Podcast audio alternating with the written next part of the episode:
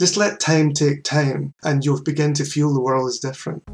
As a boy growing up in Scotland, John Swinton decided he wasn't very interested in becoming a Christian minister like his father was. So when he grew up, he became a nurse instead, working closely with people with intellectual disabilities. And the experience began to change him in profound ways. If you've ever spent any time with somebody with a profound intellectual disability or somebody with advanced dementia, then you know that you need to slow down and find that space to be with somebody. And when you do that, interesting things happen. Interesting things like coming to experience time itself in completely new ways. Across cultures, people understand time differently. So people walk faster in Manhattan than they do in Guatemala. And so the space that you inhabit in the world actually determines the way that you use time. Swinton decided to go back to the university to earn an advanced degree in theology, and he brought his experience with disability and curiosity about time with him. And now he's spreading a message about it far and wide. A minister after all. Yeah,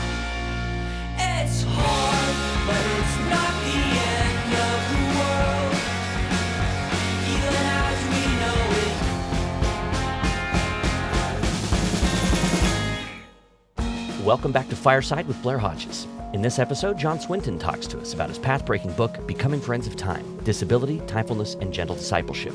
He takes us through a brief history of time, how Western culture has changed its experience of time in big ways, and how those changes have impacted people with intellectual disabilities, brain trauma, and people with conditions like dementia. And Swinton tells the story through the lens of a Christian theologian. Jesus walked at three miles an hour. So Jesus, who is God, who is love, walks at three miles per hour. So love has its speed and its slow speed. There's something very powerful about that. Love has its speed and it's slow. This is episode 8 Slow Down. John Swinton, thanks for joining us at Fireside today. It's a pleasure, Blair. Nice to see you. Yeah, we're talking about your book, Becoming Friends of Time Disability, Timefulness, and Gentle Discipleship. And there aren't a lot of books about theology and disability. Yours is one of the few. It, feels like they're picking up. We're starting to see more and more of that. But how did you get interested in writing about theology and disability together? Well, my, my background's in nursing, Blair, so I, I spent most of my early years working with people with mental health challenges and also people with intellectual disabilities. So I spent about 16 years working in these fields. And so when I came into theology, it was a natural place for me to reflect upon. So there's a lot of really interesting work going on there. So I'm encouraged for the future. And your work in theology is that rooted in your own background, your own religion? Do you, does you find that to be a very religious pursuit? Yeah, well, I'm a theologian now, so therefore it's inevitably based in Christian theology. And I'm, I'm very comfortable with that because that's the spiritual route that I've taken over the years. And, uh, you know, it's, it's interesting thinking back because my father was a, a minister, he was a parish minister who moved to, to take up a chaplaincy position. And uh, so uh, all my life I'd been kind of around churches, like, and I really found them really boring. and it's 'cause- well, because if, if like, if your father's a minister and you're forced to go to church, and then you get into trouble when you come back home again, like, it's, it's, it's not a good place to begin. So I was a slow starter when it came to to religion, but uh, when I came in my mid twenties, I began to think about it, and I began to take my own tradition a lot more seriously. And so that's that's how I, I came into that. And then when I left nursing, I just felt that moving into theology was the right thing for me to do. And I think it's turned out to be the right thing for me to do. All right. Well, this book talks a lot about time. And I wondered as I was reading this, I kind of got a little time obsessed. You walk us through the history of time and like how people thought about time. And I felt like the clock started ticking louder. I was noticing more time. Did you feel that way as you were researching did. time? I did. Because, well, the time's invisible. You know, it's like it rules our lives, but you don't really see it. Yeah. You know, because I mean, I, I opened up the book by saying, like, how many clocks I've seen that day. And I, I was writing that chapter about probably half past nine in the morning. And I'd already seen about 10 or 12 clocks. Like, it guided me from my bed to my car to, to my office at work. And so it, it kind of hums along under the hood. But then when you notice it, you, you begin to see how unusual it is we are so tied to time and so tied to time structures and so tied to being at particular places at particular times and allowing this little clicking thing on your watch or your digital clock or whatever it is to determine pretty much every inch of your day. And so when I noticed that, then that's when I became interested in time. It stopped being invisible same as a reader that's i had the same experience and even setting up this interview i mean we were in different time zones and so we had to go back and forth and like tr- I, i'm i'm feel like i'm kind of time zone blind like i have difficulties reckoning with Exactly. And I, I've been useless in setting up these meetings because I, although I, I write a book on time, I'm, I'm chronologically challenged. Like I'm constantly forgetting to put things in my diary or, or putting them in the wrong time. Or if you if you add the added layer of complexity, putting them in the wrong time zone. yeah even on a micro scale like because we're so far away there's a little bit of a delay in the discussion that i'm not used to and so Yeah. even just like in the in the moment listeners won't pick up on it because the audio will be synced differently but even in hmm. the moment for us time can make a big difference in how communication works in general It certainly makes a difference to how jokes work. If I say something It clever, you don't laugh, and then you do laugh. So it kind of spoils it. Yeah, yeah.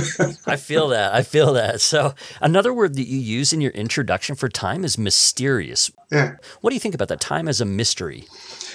I don't think it's mysterious in the sense that most of us don't really know what it is. It, it comes and it goes, and we move in it and we move towards whatever it is we move towards. But when you try to analyze it and break it down, it becomes more complicated for the average person. I I imagine if you're a, a clever physicist or a really clever philosopher, it's much easier to conceptualize and bring it down. For, but for most of us, we just live there. It's just the air that we breathe. And for most of us, we don't want to break it down. You know, one of the things for modern people is the temptation that you're always trying to break down mysteries or turn them into puzzles and then solve them. Like, but there's something quite nice about just dwelling in time and just you know making the best of the time that you have without trying to work out what it actually is because it exists in all of our minds in the sense that we all know that's happened you know the older you get the more aware you are of time and interestingly the more older you get the faster time seems to move. Hmm. Now, I don't know whether that's just because you notice it more because you look at your face, particularly in an age of Zoom where you look at your face every day for Yeah. all day. That's right. Wh- wh- Whether you're more aware of it when you get older. And COVID obviously has changed time too. Oh, just The exactly. way that we experience it. Yeah, COVID has had an impact in time because it slowed us all down, but not in a positive way. Yeah. You know, because if, if you think of you know, culturally, I'm saying us, but I mean Western culture, we're, we're very fast. We're, we're moving towards the next thing, and mm-hmm. you know, you can hardly have time to concentrate on what you're doing because you're always thinking about the future. But lockdown stops that, and it stops you dead. And suddenly you don't have deadlines. You don't have work to go to sometimes.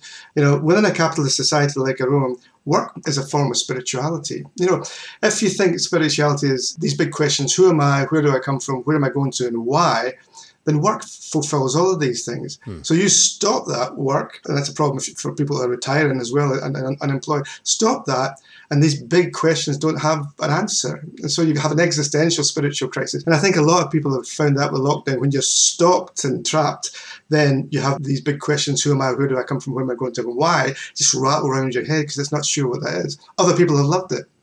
But for some people, it's clearly a problem. Yeah, this is a strength of theology, and this is kind of what Fireside is about: is looking at how these religious ideas actually intersect with every aspect of our lives, mm-hmm. even people that don't necessarily consider themselves religious. And so, when you talk about mystery, I think that's a strength that theology and theological thinking can bring to everyday life because there's a sense of humility there. Hmm. There's a sense of living in a faithful way. So, in other words, like not seeing everything, not knowing everything, but living according to certain ideas and beliefs. And so, to think about the mystery of time, I think it's a real strength of your book to uh, to bring theology into conversation mm-hmm. with it. So, mm-hmm. yeah, let's dig into it here. So, in chapter one, thinking about time, your book, as we said, is a theological investigation. So, you're looking at how beliefs about God come together with beliefs about time.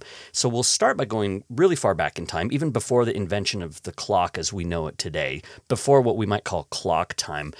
Just give us a, a little description about how people lived in time, because your book shows it's pretty different than what we're used to today. If you can imagine for a second a world without clocks or without, without timekeeping machines, how would you work it out? How would you work out your way your day runs? Well, you'd work it out because your day would revolve around the sun rising, uh, it would revolve around the sun going down.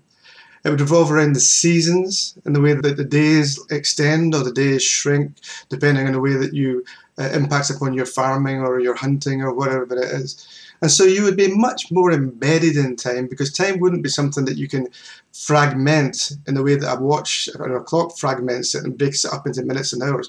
It would simply be there, something that you live into. And I don't mean that necessarily in a, a romantic way because it, it, it's probably a very hard way of living, but you live into time in a quite different way. Uh, and you'd be much more attuned to creation and the, your relationship with creation and to, as the seasons move, so your passage of your life moves with the seasons.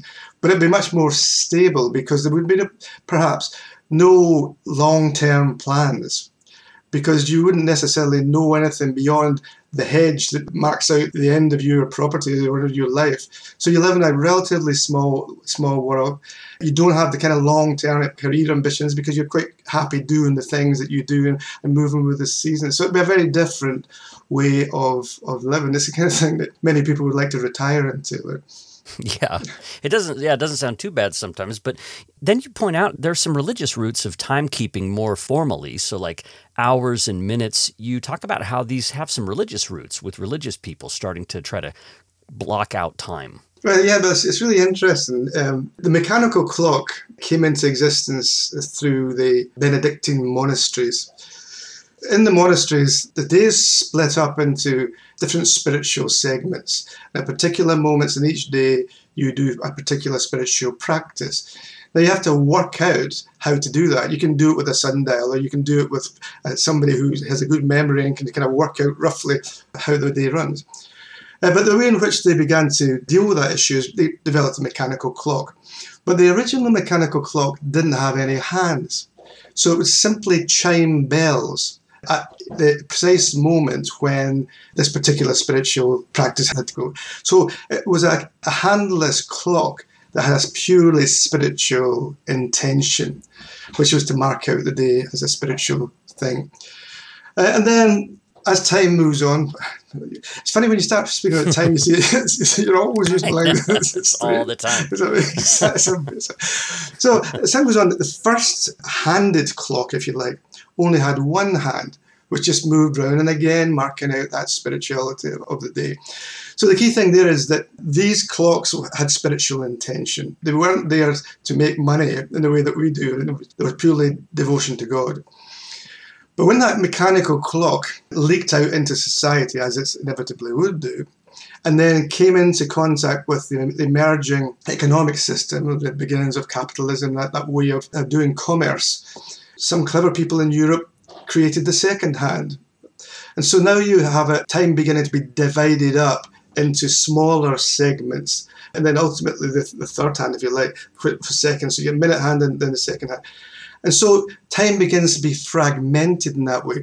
Now, the difference between that fragmented two handed, maybe three handed clock is that it was to make money so that the day was different. Now you could be punctual for something because you had to be at certain place at a certain point, not for spiritual purposes, but because you need to make money, you need to make this appointment. And so the emergence of that clock time, that industrial time, um, moves out of the monastery and then reveals itself in a different way in uh, what we would call nowadays European uh, average average European time or whatever it, whatever it may be called. Yeah, standard average European time you talk about in the book, and Yeah. you name the characteristics there. That it's it's linear. You can lay it out. Uh, it's dynamics. It's it's it's always moving. It's forward facing. Time marches on. We can measure it and block it out, and that makes it sellable. That makes it marketable. That makes it so we can like block out our lives in particular ways, and that makes it feel. You say it makes it feel like it's also controllable in a sense. Yeah. Obviously, we can't control it in the sense of stopping it, but we can control it in the sense of how we choose to apportion it out Mm-hmm. on a smaller scale than maybe what people in the past did. Yeah, I think that's right. And we, we do have a control over time in the sense that if you're a manager, you have control over the time of, of your particular unit, you have control over the time of everybody that works in that unit. And so time becomes, first of all, a commodity, something that's bought and sold in the marketplace, in the same way as you buy and sell cornflakes or Snickers bars or whatever it is. I don't know what American people eat, but we eat cornflakes. Yeah, and Snickers is good. Reese's peanut butter cups. well, that's new.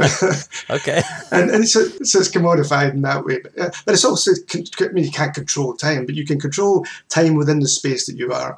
Uh, but interestingly, uh, in terms of your spiritual day, you see that the same thing moving into people's spiritualities, where you know you have to mark out time for spiritual practices or quiet time with God, as if these fragmented pieces of time are the only times when you can actually find space for God. And maybe they are, but that's a big difference between the way the Benedictines thought about it and the way that we think about time today.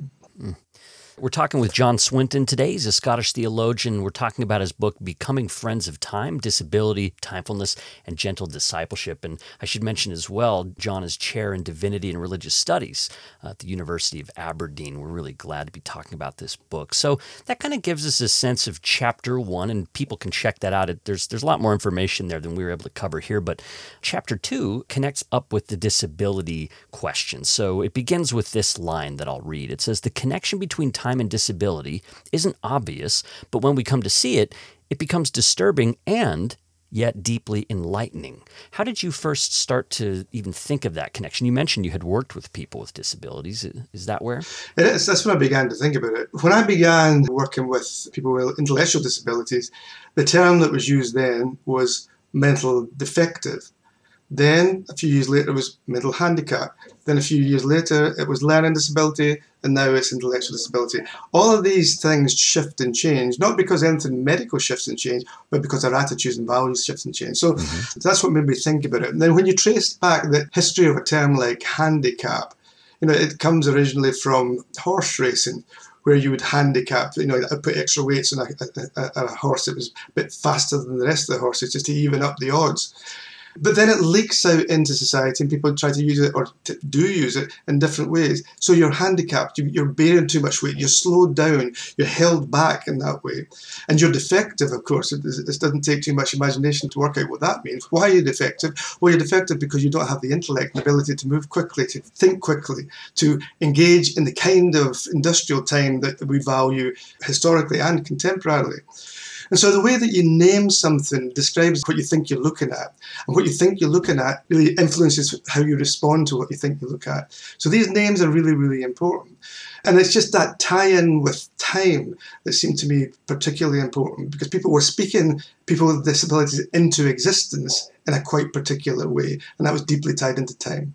Right. So I studied at Georgetown a little bit of disability studies, and this is what scholars would call the social construction of disability. The idea that, yes, there are physiological things uh, with disabilities, but the way that societies and people understand those disabilities is a construction. It's Yeah. it's a creation. It's something that's imagined and formed. And so it's interesting that you trace that language that it, you know it used to be called an affliction or thought of as an affliction and then it started getting tied into these time concepts. And nobody, I don't think, did this deliberately. They didn't sit down and say, all right, we need to tie this with the concept of time. It just made sense, the kind of Yeah. ways they were dealing and knowing people with disabilities. So, another word that, that I didn't hear you mention, and I'm curious, uh, maybe this is an American term, but retardation is another word. And Yeah, exactly. you know, obviously, like to retard time is to slow it. Like it's explicitly a time term that was used. That is, that's right, and it's certainly one that's been used in the in the United Kingdom and in Europe. So yes, and they're all to do with pulling back, holding back, not being able to go fast enough for the way that society Mm-hmm. Yeah. wants you to do. And it's just fascinating when you when you begin to analyse that kind of language, which is the, the essence of what stigma is. Stigma is all about placing negative language on people, and that the, the negativity comes from culture. And so, yeah, the idea that the social construction of disability is important. So think about th- th- this way. So somebody who lives with uh, Down syndrome, okay, um, they're considered to be, or were considered to be, to have a mental handicap or a mental deficiency or whatever it is. But what's the problem with having the, uh, Down syndrome? The answer is nothing, unless you live in a, a society that values intellect and reason and speed and quick thinking over relationships, community, friendship, and love. And so the problem for people living with Down syndrome is not Down syndrome, it's the context within which they're experiencing that. And, that's that's that's that's why if we're thinking about overcoming stigma and thinking about inclusive communities, we need to think beyond looking at the individual, look at the culture, look at the community. That's where the change needs to happen. as I studied intellectual disabilities in particular, uh, I also thought about how I like who I am and I like how I think, and so I would see someone with Down syndrome, and uh, you know they're maybe not going and getting PhDs or not doing the same kind of things that I like, and so there's also kind of a comparative impulse I feel like I have where, and and this is difficult to ask, basically to say, I wouldn't want to to have those types of limitations or those type of I wouldn't you know. What are your thoughts about that? That kind of personal discomfort that people have. Well, the problem there is projection. And this is why people say, you know, people with uh, stick with Down syndrome, people with Down syndrome suffer. And you think, well, why do they suffer? And it, what what happens and what you're pushing into there is people look at somebody who is different and say, oh, I wouldn't like to be like that, and so therefore you must be suffering. But that's your problem. it's not their problem. okay, you wouldn't like to be like that. That's because you're looking at that individual through a narrative of loss whereas they're looking at themselves their narrative of being. Uh, and so you're imagining, if that was me, I'd feel like this, and you've no idea whether you would or wouldn't. Like, so it's two different stories that are clashing in there. And I think if you hold on to the narrative of being and stop pushing yourself onto other people's, then you begin to see things differently. You get into some difficult conversations here in this chapter. You bring up humanism, a really strong regard for life, valuing human life, compassion and health and so on. And humanism sounds on the surface like a really good thing and has many good things about it, but you also show that it can have an underside. It can actually turn into a deadly ideology as well. Um, you bring up, for example, eugenics and euthanasia type things. Yeah, human rights and, and rights in general are really important. So there's no question about that. I mean, we need that. Kind of world that we live in, we need to have hmm. strong legal structures to enable justice and fairness and peace. However, rights can be turned on individuals. If you, you may have the right to be protected by the law under certain circumstances, not to be discriminated against.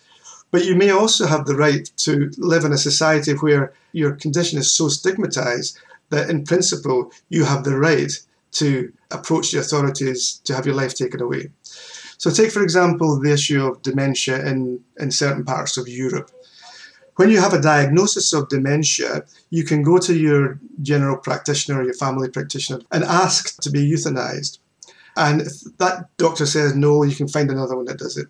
And so eventually you, you will be able to have that experience. Now, why, why is it that people may be so terrified when they get that diagnosis? Not because of the way they're feeling, but because they project into the future uh, a possible future that they, they consider to be awful. And so, therefore, that right to do that becomes something that's profoundly important for them, but difficult for family and friends because this person may be just not in a, a situation where it's obvious that that should happen. And also, there's some really interesting research just now, on, just sticking with that issue, on the impact of euthanasia on doctors.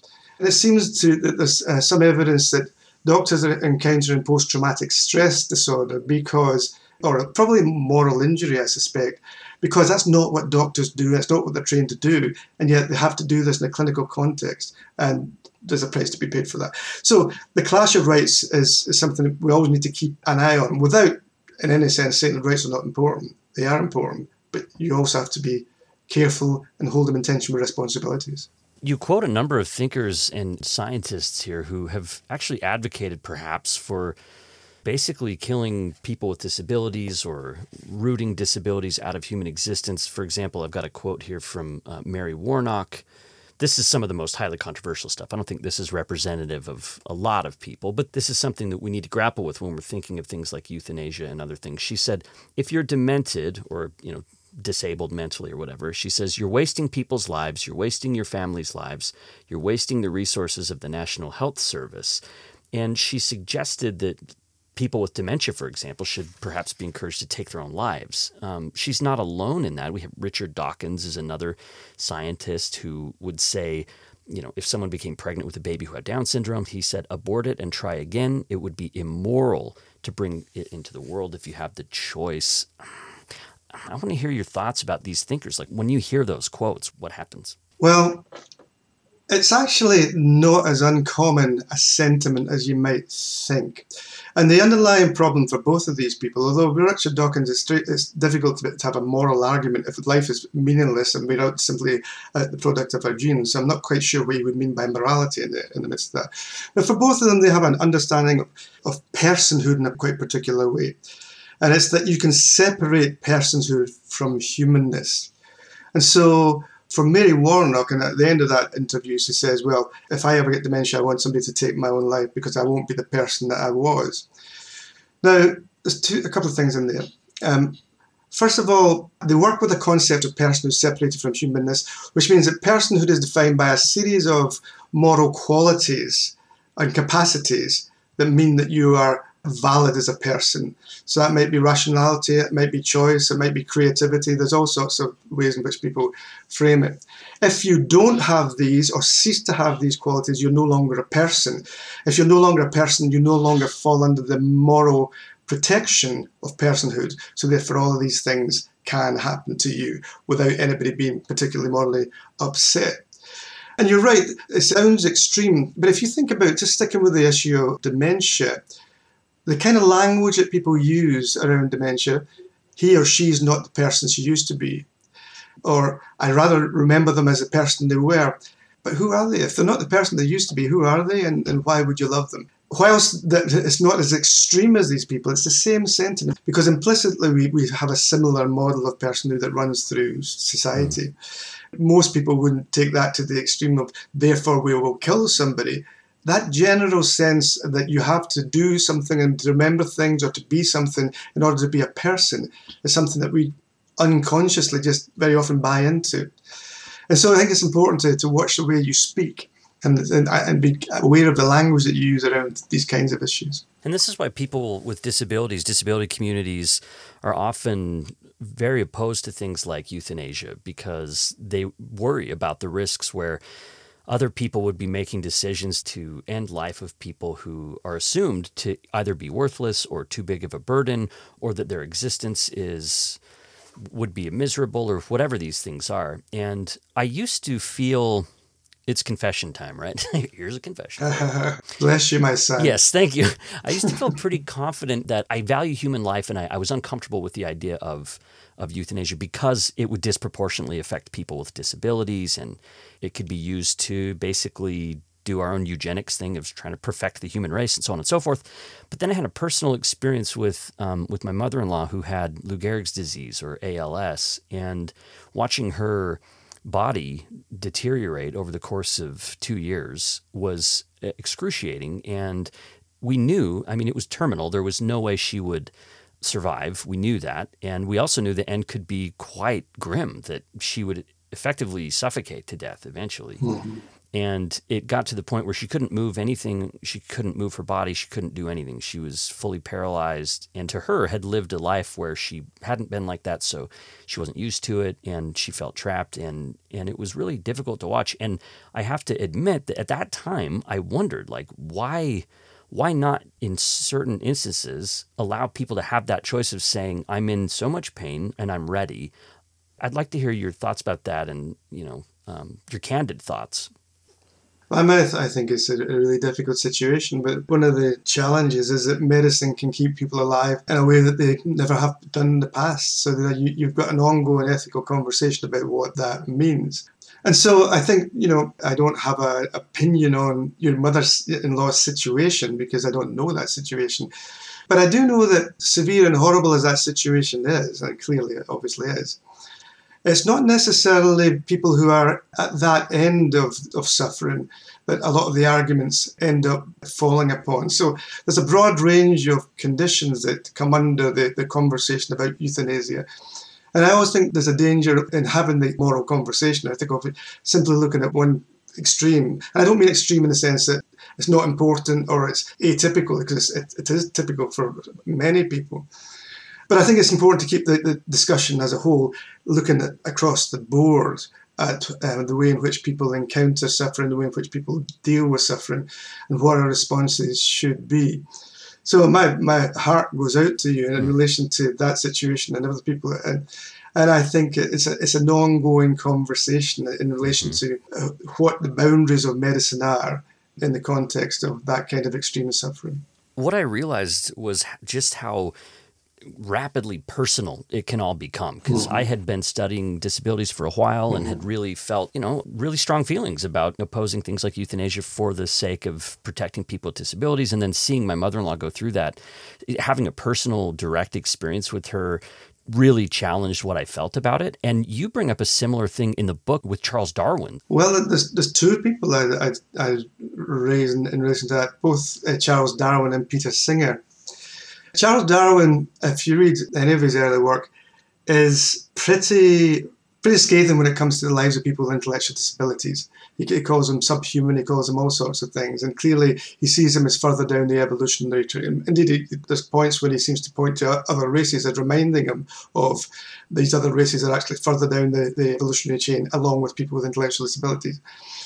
But then it turns out, it seems, that he had a, a child, Giddens, as he used to call him, like, who had Down syndrome, but some kind of intellectual disability. And he loved that kid and he'd play with it, and he, he, he called it, like I said, Giddens. He had this beautiful relationship with him. So at one level, when he's written his professional capacity, he needs to use, but he actually has to use people with intellectual disability to try and make it make the, the points and listen to his, his theories. But in his own life, he loves this guy, and so that tension's there. You see the same tension in the life of Peter Singer. So Peter Singer is notorious for his opinions on ending the lives of people with disabilities. In his book Practical Ethics, he lays it all out very clearly. For example, parents should have 28 days after the birth of the disabled child to make a decision whether they want to keep it alive or not. And if, if they decide not, then the, the, the doctors should take the child's life. He says the same thing about people living with Alzheimer's disease. And so it's a very hard line, uh, utilitarian argument.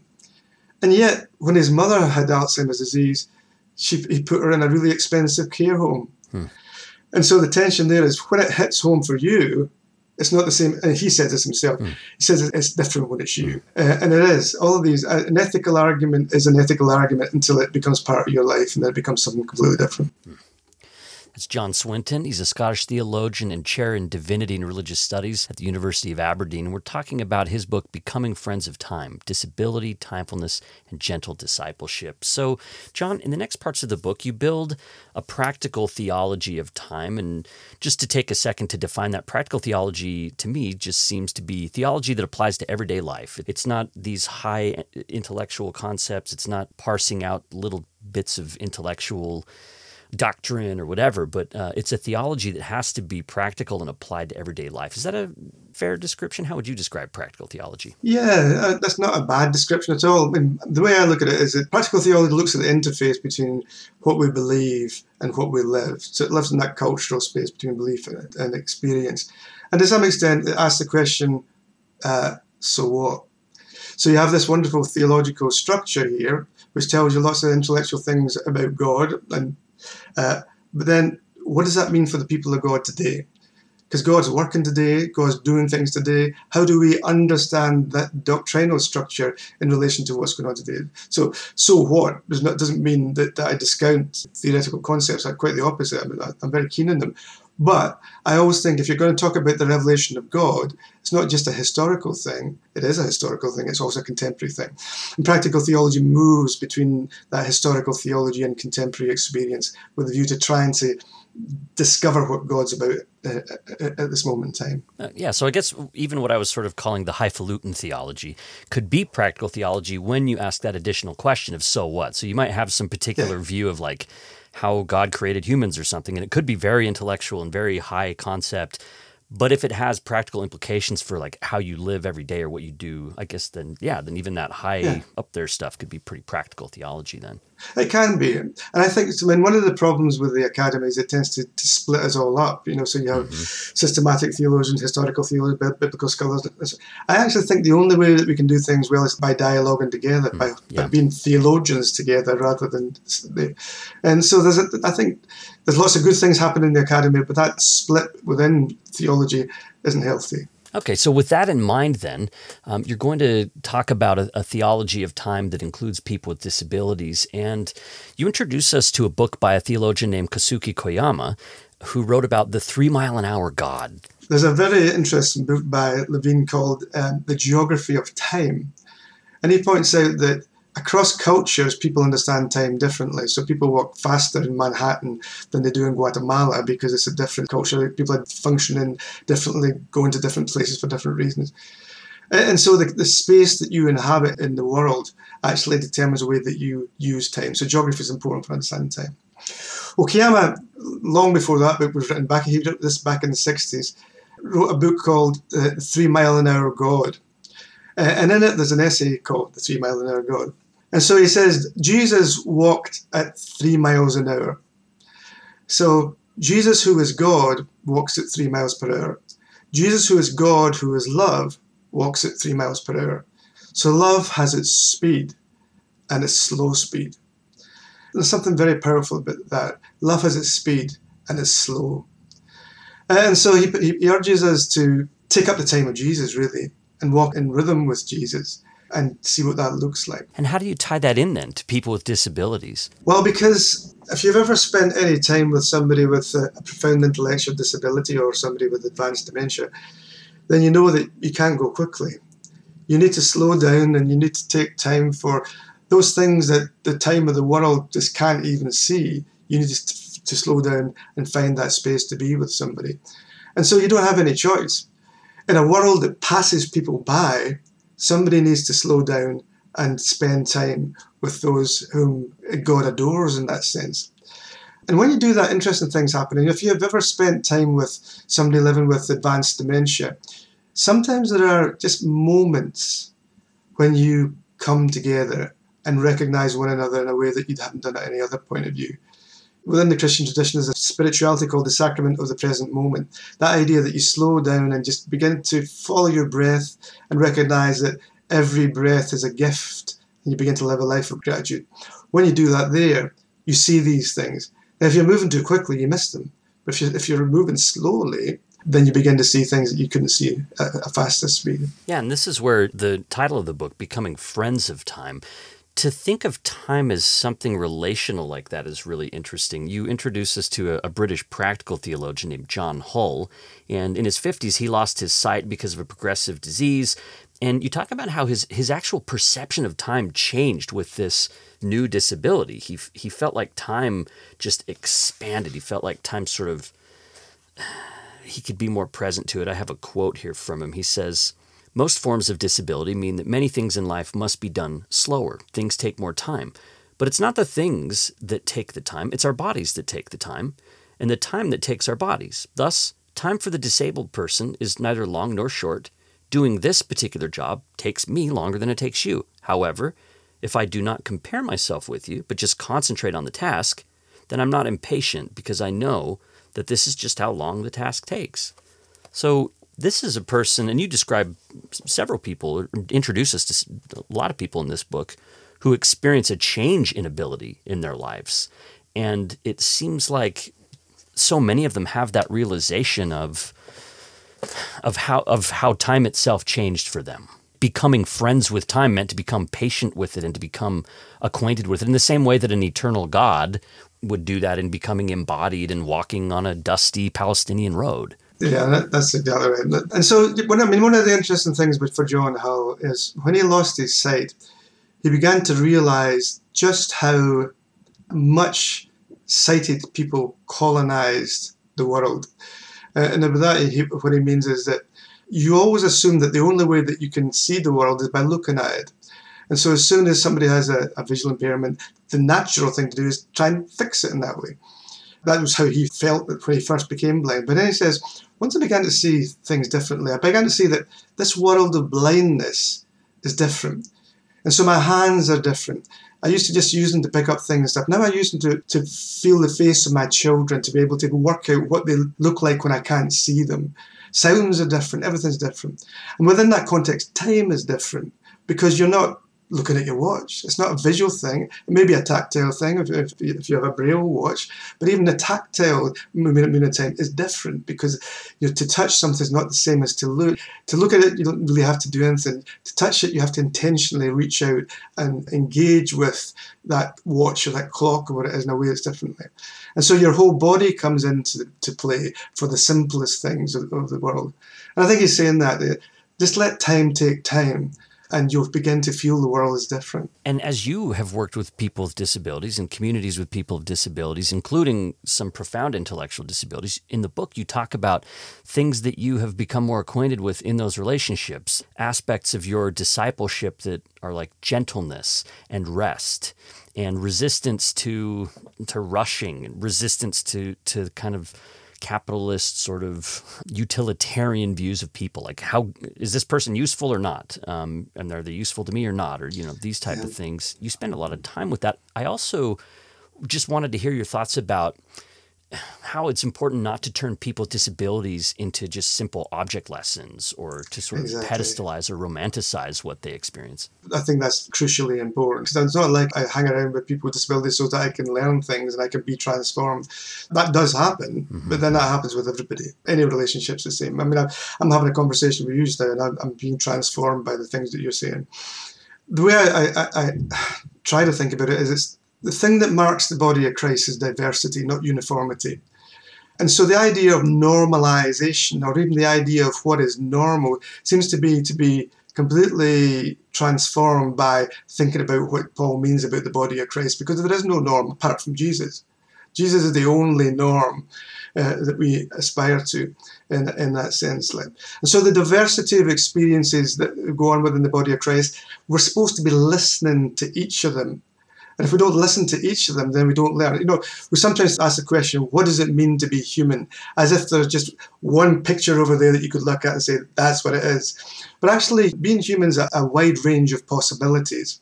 One, one of the things that, that we learn when we're together, in all of our diversity, is how to be human. And to be human is to be together. It's not it's just simply a concept or a set of capacities. It's a, it's a community in that way. That's why I think the idea of instrumentalizing people so that you can get your fix of you know humility or gentleness, whatever, is wrong. What we're saying is that that's part of who we are. We just have to learn that from one another. I love hearing you talk about that vision, the body of Christ, and, and all the diverse members. I share it. I, I share that with you. But your book doesn't just, again, it doesn't fall back into cheap romanticization. It, it's not just like a beautiful vision. You also engage with the what you call in one of the chapters the horror of time, some of the real real difficulties that, that don't seem to be resolved in this life, that don't seem to be, you know, people can feel estranged from God through some of these things, seeing, uh, witnessing suffering or experiencing suffering. And your book spends some time on uh, acquired brain damage, for example. So people that have had traumatic brain injuries or something that actually changes their personalities. And you introduce us to one woman who held her own funeral as a result of, of something like this. Most people don't get to hold their own funerals. Maybe describe what happened there. No, most people don't know. Well, that's Tonya Wally, that uh, who's the colleague who, who wrote that chapter with me on on acquired brain damage.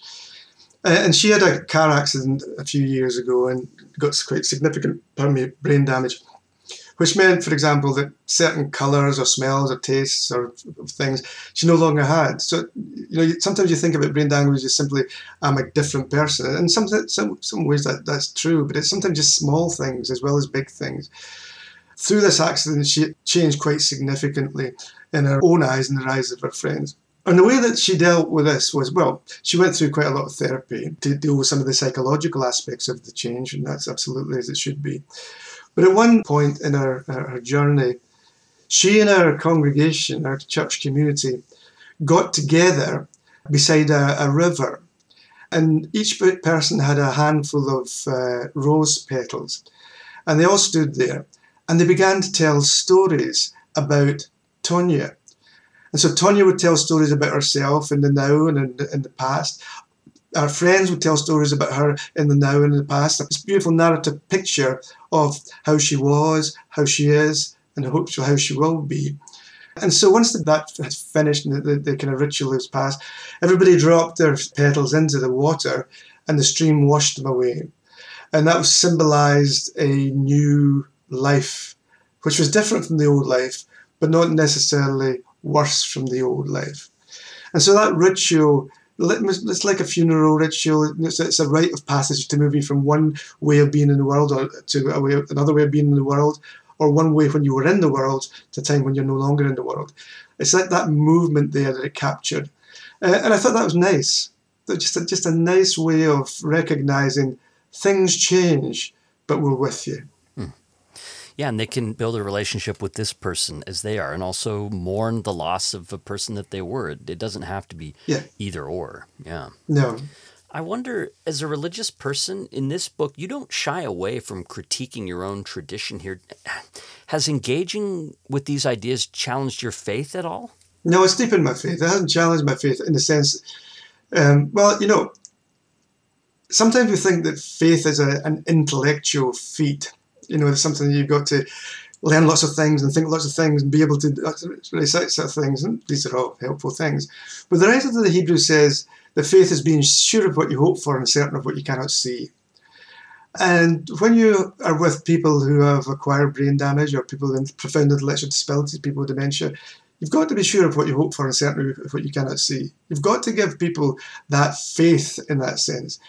And so, by realizing that within myself, that my concept of faith was limited, not necessarily wrong, but just definitely limited, and to see it embodied in my work, in my writing, in my thinking, in my experiences with my friends, uh, shifted my faith to. I think it's probably it's more embodied, it's more real, it's more open to intellectual humility, whereby I recognise there's some things I just don't know.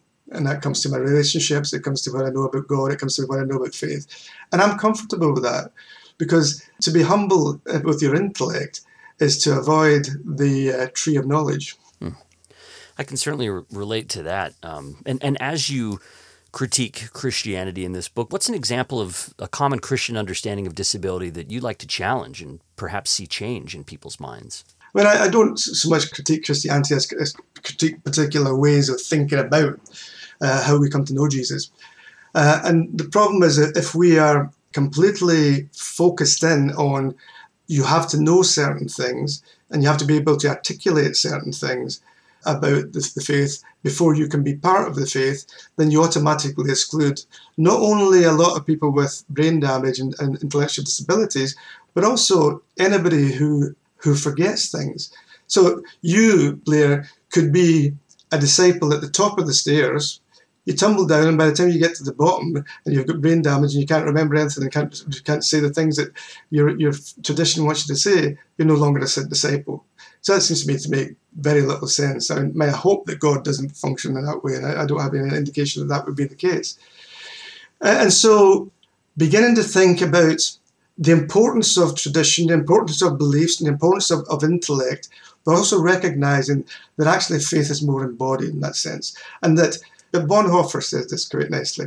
Bonhoeffer says that when Matthew is called by Jesus, he didn't know who Jesus was. He says, "Well, you could, you know, you could imagine that uh, he'd heard the stories, or he knew, actually did know because his friends had told him. But before you can say that, you have to go beyond the text. The text doesn't say that. So Bonhoeffer says Jesus called, Matthew followed. And the interesting thing about Matthew and all the disciples is that all the way through their ministry, they didn't really know who Jesus was, but they were still called disciples. And so the, the idea that you are kind of have problems cognating certain things doesn't necessarily prevent you from being a disciple. No, love is an embodied emotion, it's a feeling, it's part of a community. It's quite possible to communicate love without having to actually articulate in that. So that expands my imagination a little bit in a way that helps me to understand God more fully, but also to understand how I should be with my brother and sister uh, who uh, live with disabilities. I hope that people, as they listen to this discussion or as they read the book, can come to, to feel a little more aware of that pressure of time and how time affects how we think about people with disabilities and how we think about disabilities itself. I think this is an invaluable aspect of the work that you're doing is to call our attention mm-hmm. to how time and our expectations of time lead us to value things in certain ways. I mentioned my mother-in-law. One of the things that was difficult for her as she was dying was that she felt she felt she had lost all of her usefulness. Like being able to do stuff was so important to her eh, that losing those abilities was excruciating where I regretted so much this sense of her feeling like she was a burden on us or that it was such a problem.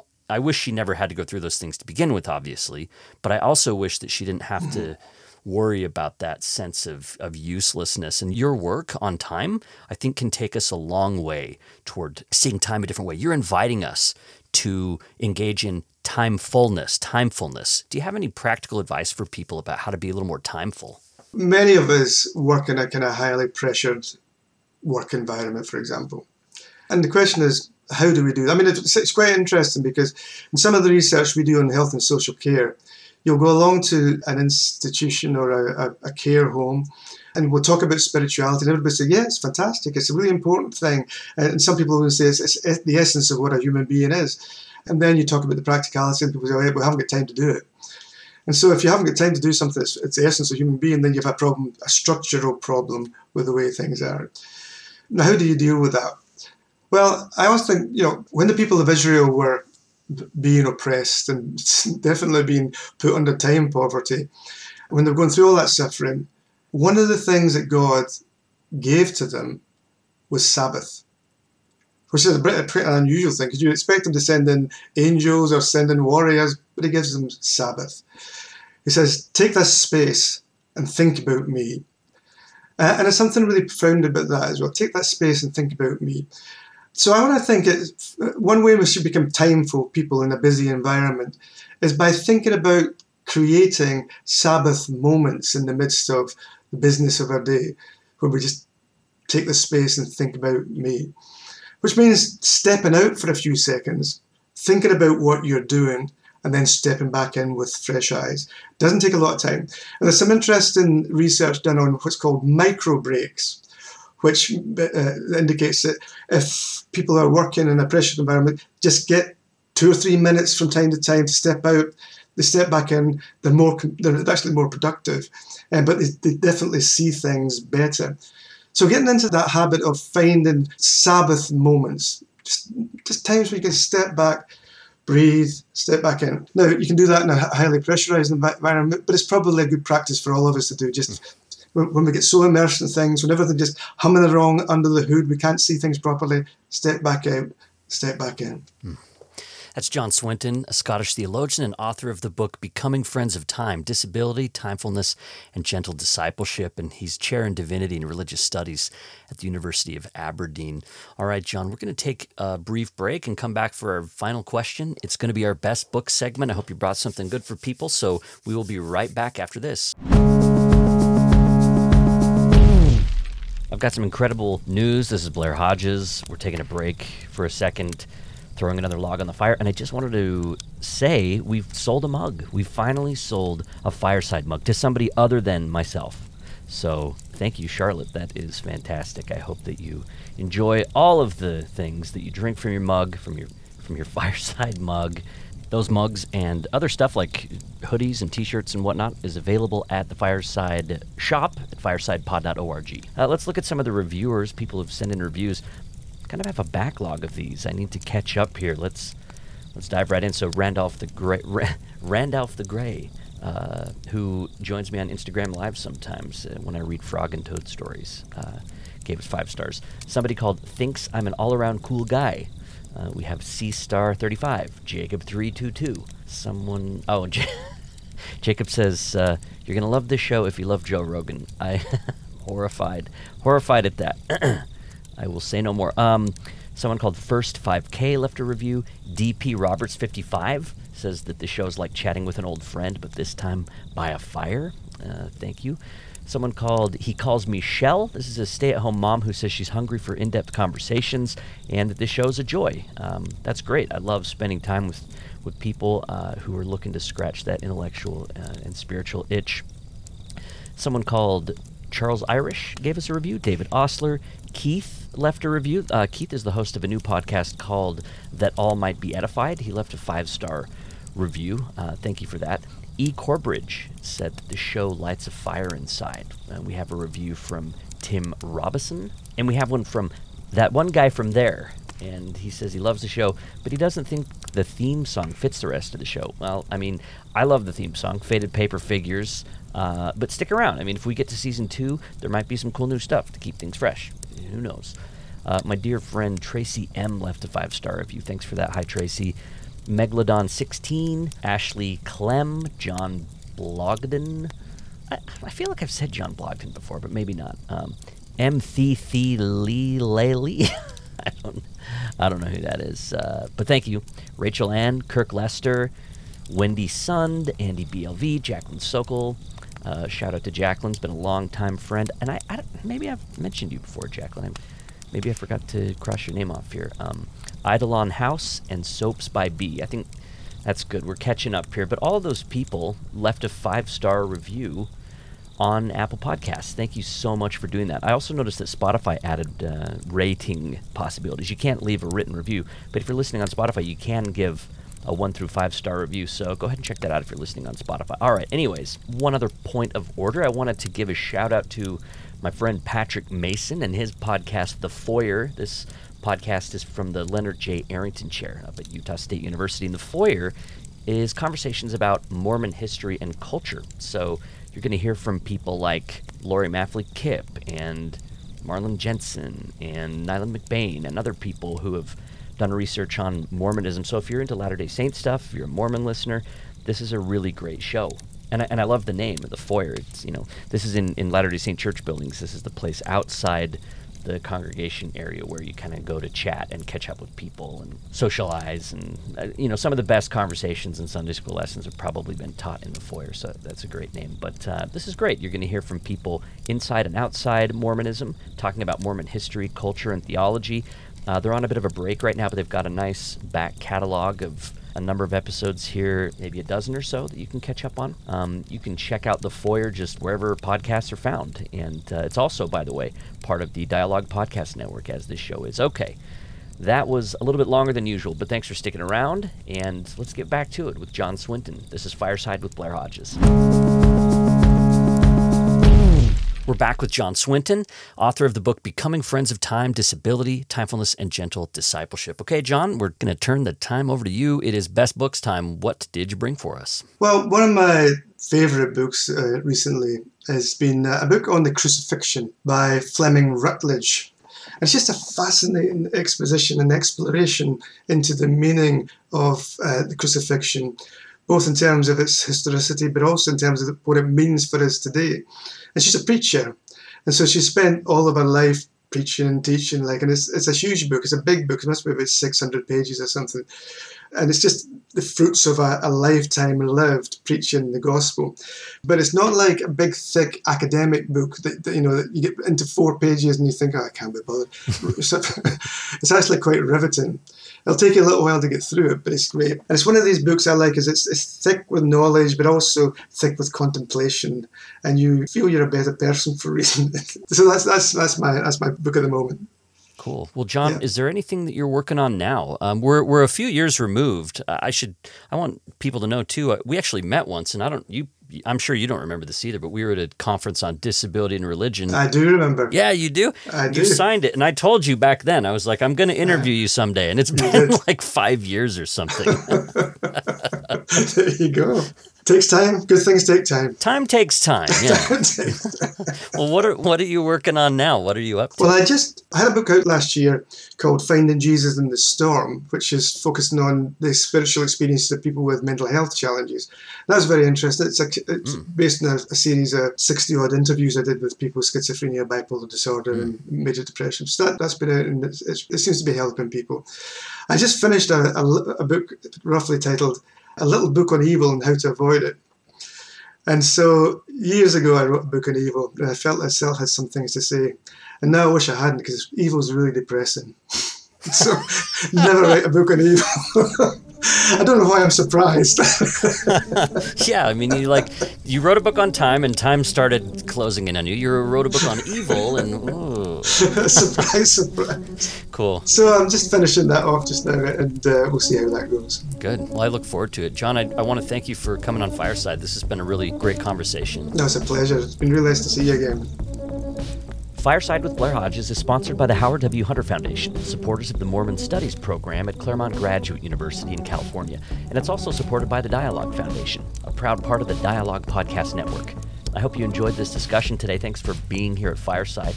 This is a bring your own refreshments situation, but you're welcome to continue the conversation online. You can join me on Twitter and Instagram. I'm at Pod Fireside, and I'm on Facebook too. You could also leave a comment at the website, firesidepod.org. If you don't know where to review the show, Apple Podcasts is the main place, but you can always just click on an episode on the website and scroll down past the transcript, full written transcript of each episode, by the way. You're going to see a comment section there, so you can just leave a comment on the website. And as I mentioned earlier, Spotify listeners can rate shows too, so you can do that there. You can also email me questions, comments, or suggestions to blair at firesidepod.org. That is the address. And if you've recommended this show to a friend, I want to say thanks sincerely because that's how we grow this audience. We can only do it together.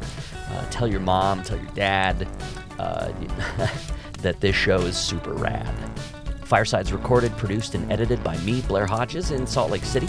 Special thanks to my production assistant, Kate Davis, who created the transcript, and also thanks to Christy Franson, Matthew Bowman, Caroline Klein, and Kristen Ulrich Hodges, as usual. Our theme music is by Faded Paper Figures. Thanks for joining me at Fireside with Blair Hodges. It's a place to fan the flames of our curiosity about life, faith, and culture together. We'll see you next time.